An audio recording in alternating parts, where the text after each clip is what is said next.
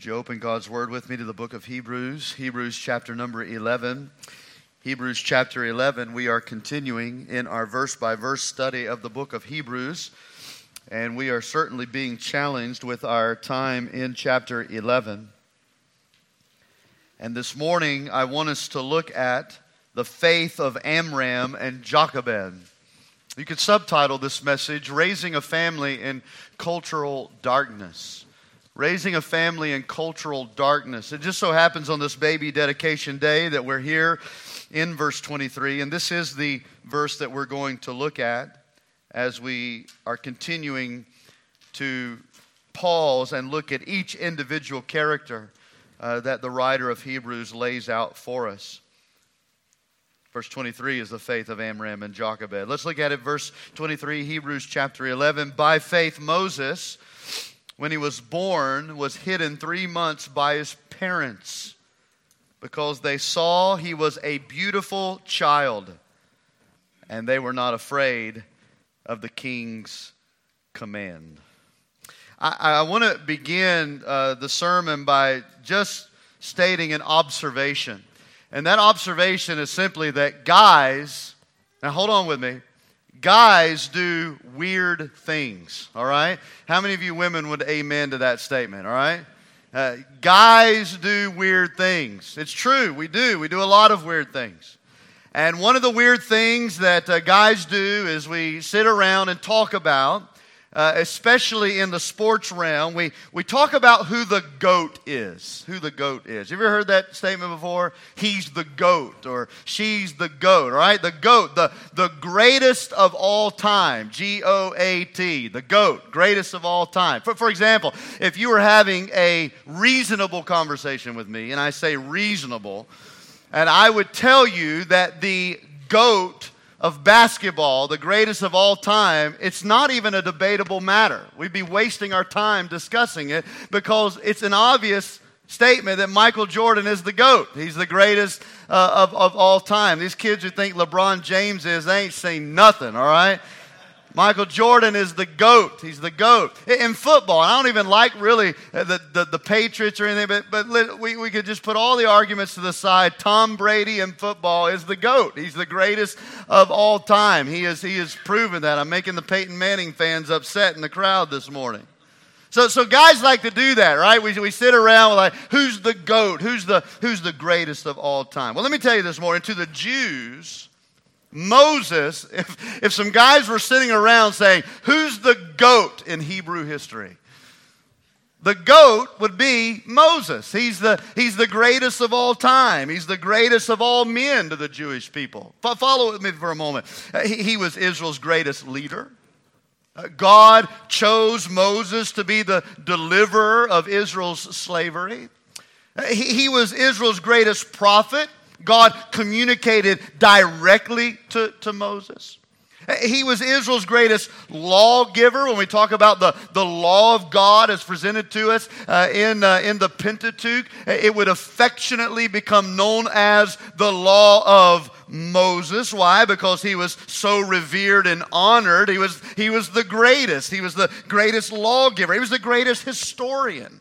By him, we have the Pentateuch, which is the first five books of the Bible Genesis, Exodus, Leviticus, Numbers, and Deuteronomy. And of course, he was Israel's greatest example. There's only been one person ever in the entire Old Testament described the way that Moses was described, and that is, he was the meekest man on the face of the earth. To the Hebrews, uh, Moses was the goat. Listen to what the Holy Spirit uh, recorded about Moses in the book of Deuteronomy. It says, Since then there has not risen in Israel a prophet like Moses, whom the Lord knew face to face. No one like him. And I know verse 23 says, by faith, Moses, but actually, verse 23 is not so much talking about Moses as it is Moses' parents. The story of Moses' faith begins with the faith of Moses' parents. And though their names are not recorded here in Hebrews chapter 11, their faith certainly is. Look at it there in verse 23 again. By faith, Moses, when he was born, was hidden three months by his parents because they, his parents, saw he was a beautiful child, and they, his parents, were not afraid of the king's command. They, as we've already noted, are Amram and Jochebed. Don't you like that name? Jochebed. I think we should have a fifth girl just to say Jochebed. Is that a good idea? No, she's giving me the look. God saw fit to include this mom and dad in Hebrews chapter 11 to illustrate what it means for the people of God to live by faith. And in this case, he is illustrating our lives of faith in conjunction with family life, parenting, to be specific. And you'll remember this is not the first time that the author of Hebrews has highlighted the responsibility of parenting in regards to the genuineness of our faith. It was just in our previous text, verses 20, 21, and 22, that we saw Isaac, uh, his faith was honored because he passed down his faith to his son. And then we see Jacob's faith being honored because he passed down his faith to his grandsons. Uh, in their dying days, they were lauded for their faith to the family. Now, we have the faith of Amram and Jochebed that's lauded. It's a good reminder, church family, that the most powerful and influential people on the face of the earth are parents. The most powerful and influential people in your child's life is you as a mom and dad. And the greatest mission field for the gospel is the home. It's important that we note that as we just come out of this missions weekend. And we talk about all the places that, that need the gospel and where we can go with the gospel and how we need to send people out to the gospel, and that's great. But before we can ever go there, we need to recognize that right here in front of us, in the very places in which we live, is the greatest mission field that we could ever achieve. And that is taking the gospel to our families to summarize in one statement what Hebrews chapter 11 and verse 23 wants us to know about living by faith, especially parental faith, it is simply this. And no, I'm not going to give you the one statement and then pray and be dismissed. I'm going to give you the summary, and then you're going to stay with me a little bit longer. But here's the summary. If we could say it in one statement, it would be this Amram and Jochebed completely trusted the sovereignty and providence of God over their child's life. That's why they are honored in the Hall of Faith. It's not because they were perfect parents, there is no perfect parent. It's not because everything aligned just perfectly and right. No, no, no. None of that ever happens for anybody but it's because their faith was strong enough in the sovereignty of God and in the providence of God that they fully trusted their child to God. And that's what we see exploding in verse 23 the faith of a faithful mom and dad who did the very best they could to raise a family in a dark, dark culture. Just write down a couple things this morning about their faith. Number one, they chose life. That's the first thing that we note here. Uh, the faith of Amram and Jochebed, what, what does it take to raise a family in a dark culture? We, we, we see here first that, that, that they chose life. They chose life. Verse 23 says, And when he was born, born, they chose life. Now, who were Amram and Jochebed? They were obviously Hebrews from the tribe of Levi. And what's interesting to note here about their history is that their marriage took place again in a very dark time in Israel's history. The Hebrew people were growing as a, as a people, but they were still living in Egypt. God had yet to give them the land of promise. So, so the new king of Egypt, after uh, Joseph died, began to notice very quickly that the Hebrew people were multiplying. And his, his problem was that, is that as he saw the people begin to multiply, he feared that they would become too powerful for the Egyptians and one day overtake them. So he made the Israelites slaves. He wanted to bring them under oppression and affliction and bondage. In fact, Exodus chapter 1 tells us that the Egyptians made their lives miserable with hard and rigorous bondage. That's, that's what their lives were all about hard and rigorous bondage. But here's the crazy thing his plan backfired. He was, he was hopeful that with all the oppression and affliction that they would stop having babies. But it seemed like the more affliction and bondage and rigor that came upon their lives, the, the more babies that they had. And they kept having babies, as hard as it was to live in that oppression and darkness. They, they kept choosing life as a people. But, but, but it got worse. Because when the king realized that his plan for slavery and oppression had failed to accomplish his purposes, he took an even more diabolical route. In the most devilish way possible, he made an edict. And the edict simply stated that all newborn boys had to be drowned in the Nile River to essentially become food for crocodiles. This is how wicked their ruler was. Murder the babies. And that's how they thought. Murder the babies control the population, keep our power. Think about it for a moment. Murder the babies, control the population, keep our power. Now, listen to me very carefully. Satan's most devious tactic has always been an attack on life itself. Since the beginning.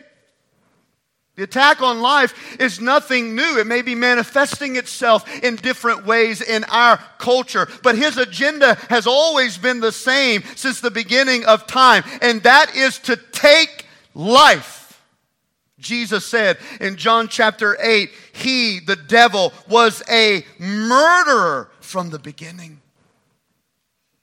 The voice of Satan is always going to whisper, You can't handle this baby. Look what you did. You don't want to bring a child into this dark world. He whispers, Look, look what this baby is going to do to your life. Look at what this baby is going to do to your future. You, you have options. It's not even a baby anyway, it's a fetus. There's a nice little clinic, Satan whispers, down, down the road, and you can change it all right now, and, and, and they'll make everything comfortable for you. Through the years, I've been amazed at the number of couples who, though they would never consider abortion, have, however, acknowledged during their premarital counseling with me that children was just an obstacle to their plans. Oh, Pastor, we're not going to have kids. You can skip that lesson because we got places to go and things to do, and they're just going to slow us down or sometimes in even more pious terms, suggest that they could never bring a child into the world to be surrounded by so much darkness. Who would want to make a kid live in this world that we live in? But let me tell you something. Though Satan is a murderer, though he whispers lies of death into our ears. What we have in Hebrews chapter 11 and Exodus 1 and 2 is a faithful couple who trusted the providence of God. Amram and Jochebed trusted the providence of God. I'm sure it was stressful, even nauseating. Think about it, moms. Imagine what Jochebed went to thinking about the possibility that after nine months of carrying their child, that if he's born a boy, that he would be immediately drowned in the river. Can you imagine the daily stress that was on them? But in their minds, their thoughts were forget the king's edict. we're keeping this baby. Even if we have to hide him, we're keeping this baby. We're going to do whatever we can to choose life and give him the life that God wants him to have. And that's the first step of faith that we see in their life. When it comes to raising a family in the darkness of this culture, we need to realize that faith always chooses life. Faith always chooses life. And faith always sees every child as a special gift from God. Every child. Yes, that one of yours that is getting on your everlasting nerve. He is a special gift from God, a gift to teach you patience. And see, he knows he's got several. Faith looks at every child and sees that they are a special gift from God, brought into this world to serve a special purpose in God's kingdom plan. Did you notice how Amram and Jochebed viewed Moses when he was born? Look at it there again in verse 23. When he was born, of course, it says they hid him for three months because they saw he was a beautiful child. Now, I had to scratch my head on this for a moment because it would make sense to hide your child if he was ugly. Yeah, you don't want to see him. Yeah, just, just wait a little while. while. God, God can work miracles, you know. That's what they said about Jared when he was growing up. But in this case, it says when he was born, they hit him because he was, he was, he was beautiful. He was beautiful. Think about the language here. The moment they laid their eyes on their son, it was like nothing they had ever experienced before. He had the mark of God on it. Do you remember what it was like? Holding them for the very first time. I'm a sucker for emotional stuff. I, I, was, I listened to the Hamilton musical Broadway soundtrack, and my favorite song on the whole production is a song called Dear Theodosia. You know what I'm talking about, Camilla. Camilla and I talk about Hamilton. Every time I listen to it, tears come running down my. It's, it's about Aaron Burr singing a song when he first held his daughter Theodosia in his hands, and Alexander Hamilton when he first held Philip in his hands. Sometimes I'll I'll listen to it going down the road with my kids in the back seat, and Ellie's be like, "Dad, why are you crying?" I'm not crying, it's my allergies. I think about that. In fact, I, I, was thinking about it so much this week that I, I, pulled up a few pictures the first time I held each of our four children. See if you can pick a couple of them out. Let's show the, this first one. This was, uh, you know who this is? That's Kate. That's Kate. Ten years ago. Ten years ago. And the stud in the pink shirt, that's yours truly. I'll never forget that time, Kate, holding you for the very first time. I was so proud. She was so beautiful. She still is. She looks like a little elf in that picture, doesn't she? With the little cone head, sweetheart.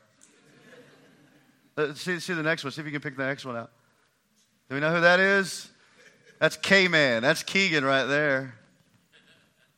Oh, Keegan. Holding him for the first time. I have a son. I have a son. Look at the next one.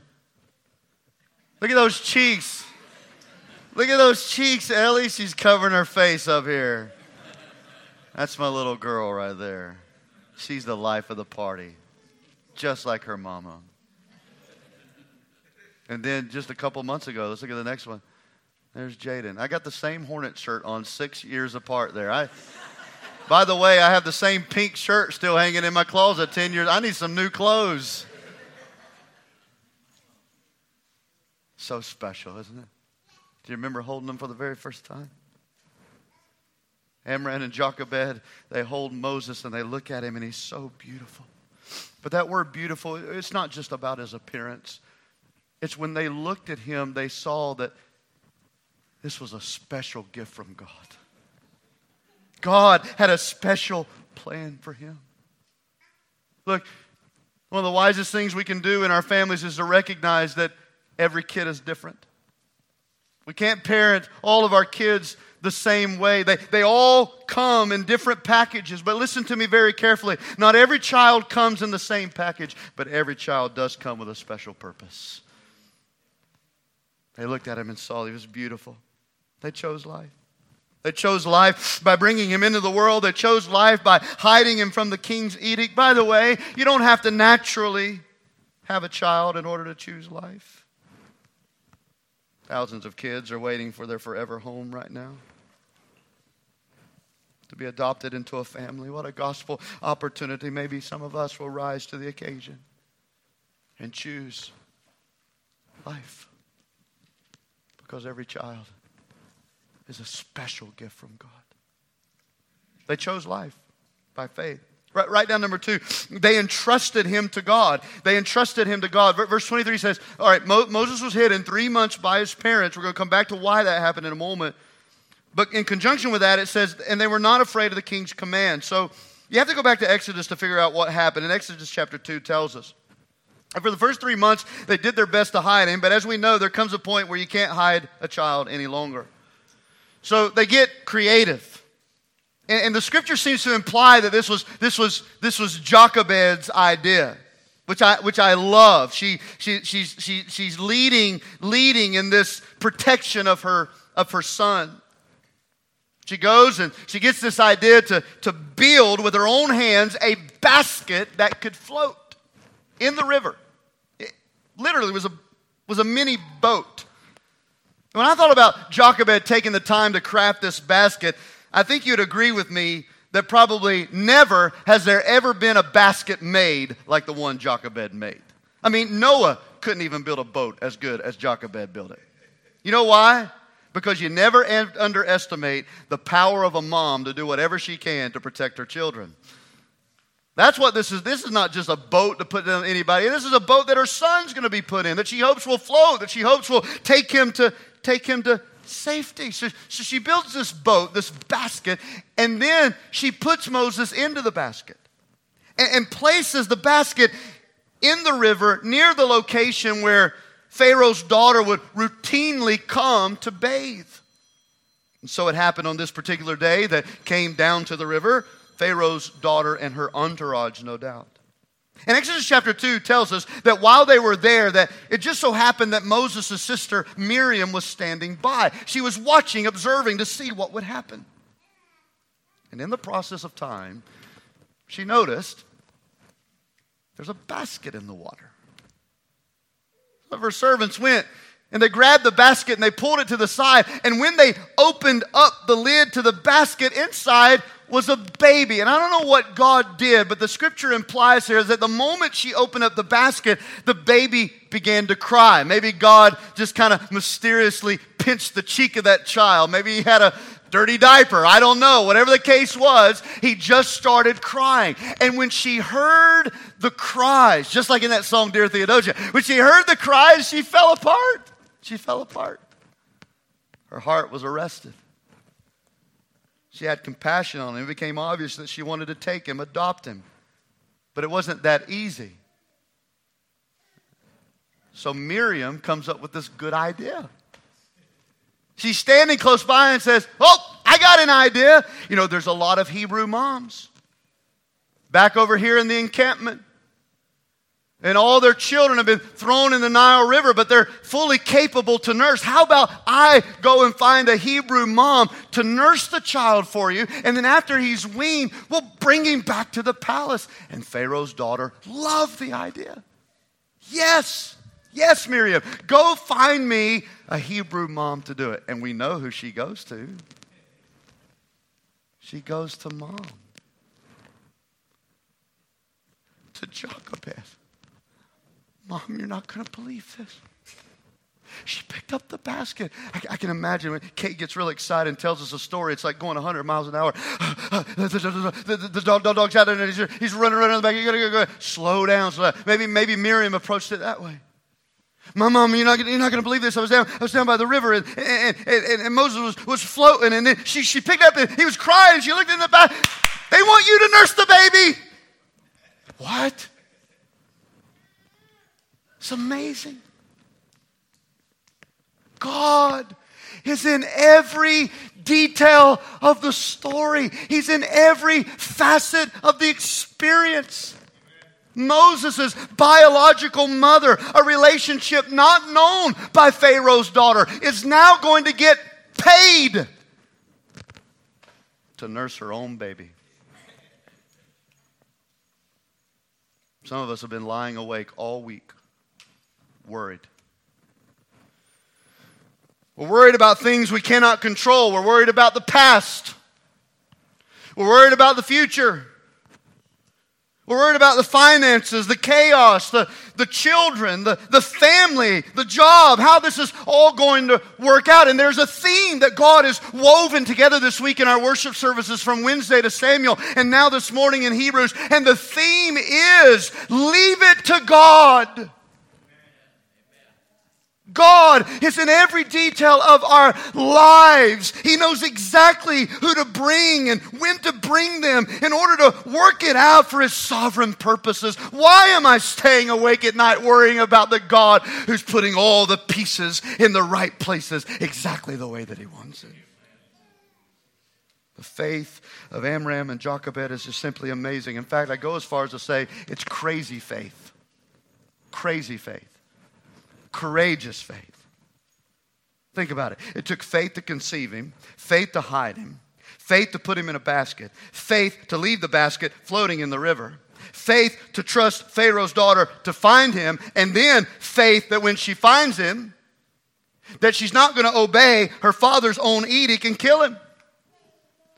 And then, even after the adoption was arranged, it took faith to believe that his life would be lived for God. Listen to me, parents. Even after he was gone, when they let him go, it took faith for them to believe that God was going to take care of him in the immersive culture of pagan Egypt.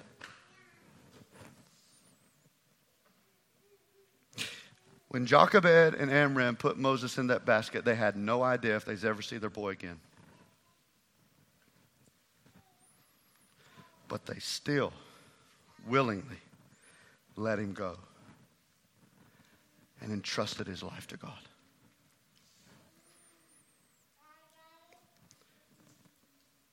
It's a hard lesson to learn, isn't it? To take our hands off and willingly entrust them to God. I wrote down a couple of things this week of just this, this thought of surrendering our kids. What does that look like for us? Because obviously, God is not asking us to put our children in a basket and send him in a river. Unless he's 20 years old and still living in our home, then by all means, throw him in the river. Okay, so God, can we edit that? Thanks.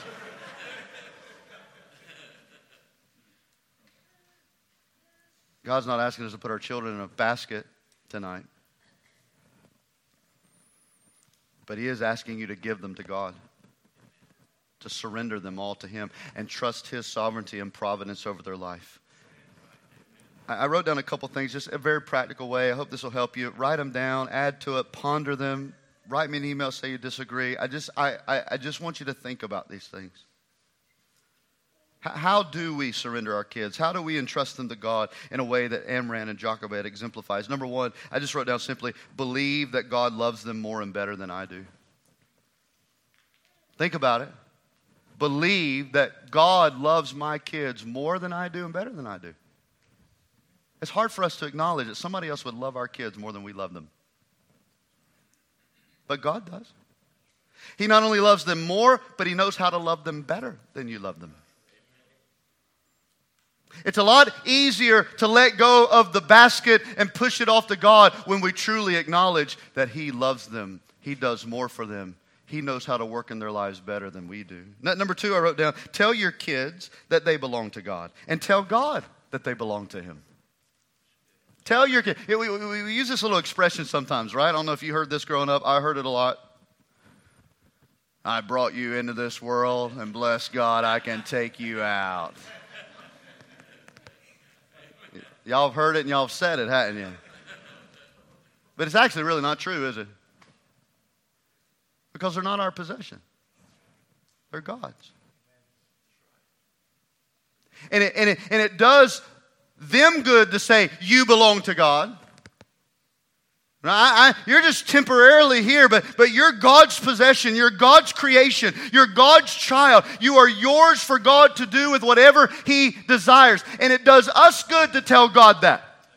Because when we're tempted to put our hands on and push them toward our dreams and keep them away from the places we think and, and, God's purposes might hurt them, it would be good every once in a while when faced with that temptation that we come to God and say, God, I just need to be reminded that they're yours and they're not mine. Tell your kids that they belong to God. I wrote down number three challenge them to invest their life for God. Challenge them to invest their life for God. Maybe get, especially those of you young kids, get your young kids together, maybe around the lunch table today, and say, if you knew you could do anything in this world for God's glory, what would you do for Him? And nurture that. Invest in it. I see this a lot coaching. a lot of parents have dreams for their kids, but it's not God's heart for them.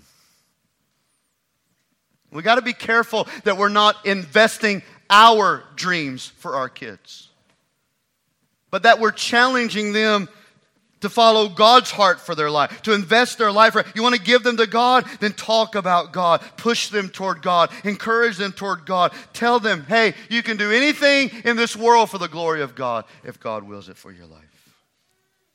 And then I wrote down just, lastly, here, again, just very practical things. Put God first in your own life.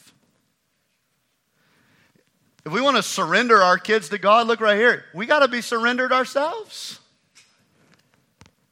Put God first in your own life. And when you fail, dad, and you will, and when you fail, mom, and you will over and over again, then tell them you failed and ask them to forgive you. I think one of the most dangerous things we could do in our homes is never acknowledging our weaknesses as moms and dads. When's the last time you went to one of your kids and say, hey, look, dad blew it. I lost my temper.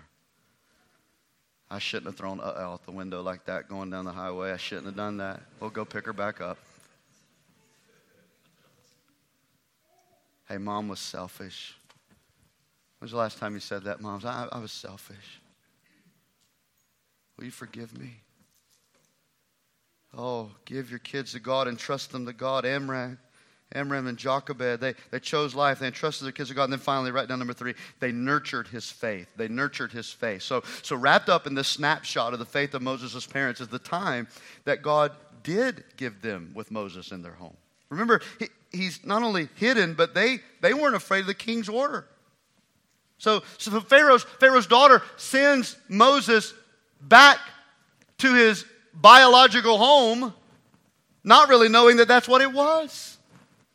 And, and what a miracle that God in his providence uh, allowed for Moses as a three month old baby to go back home to mom and dad for what would be the most important period of time in his life.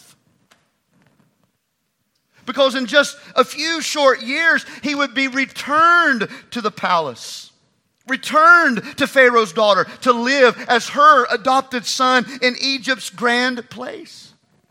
But for now, for now, during this brief period of time, he is with Amram and Jochebed.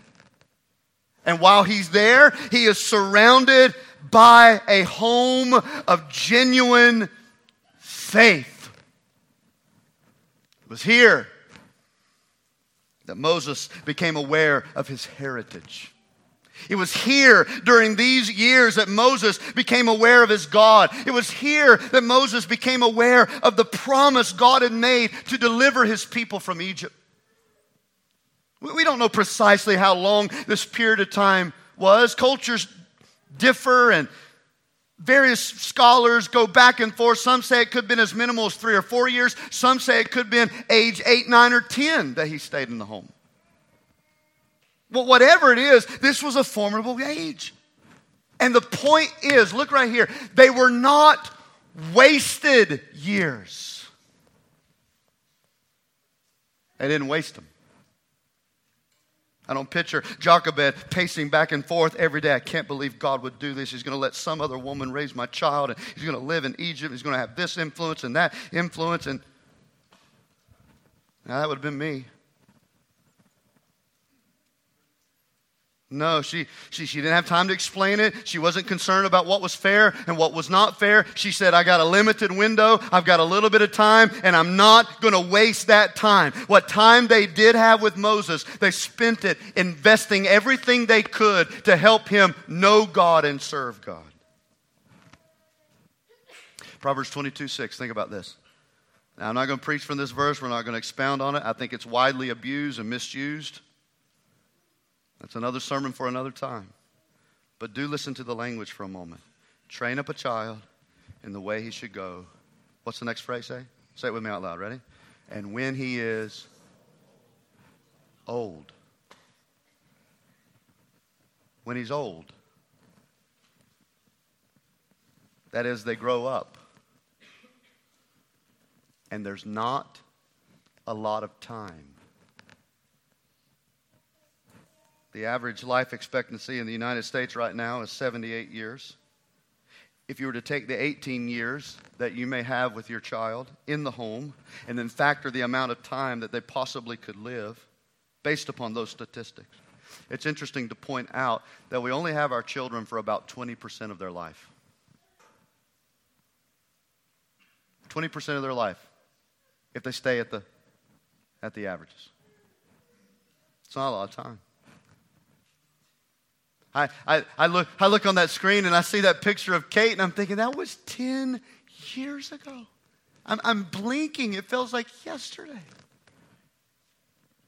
Of course, Kathleen and I, at this point in our lives now, at the age of 40, taking on a, a new baby. I told her the other day, there's going to come a day around when Jaden's 12, the rest of the kids will be out of the house.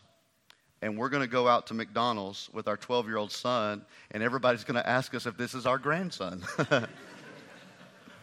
I'm okay with that. Gary's working on a walker for the wedding day for me. Time goes by fast, doesn't it? And I think, I think the reminder here is that we have to take these vital years and nurture their faith while we have the time. This seemed to be Amram and Jochebed's priority. And you know why it was their priority? Because they lived their lives by faith. Everything they did was for the glory of God. You know that's what the name Jochebed means? Jochebed means all for the glory of God. Everything she did was for the glory of God. The, the baby's life was for the glory of God. The basket was for the glory of God. The nurturing was for the glory of God. Everything she did was for the glory of God. We could talk about practical things to do, but can I just tell you, if we would just start by dedicating our homes as a place of worship, it'd make a world of difference in our, in our children's life.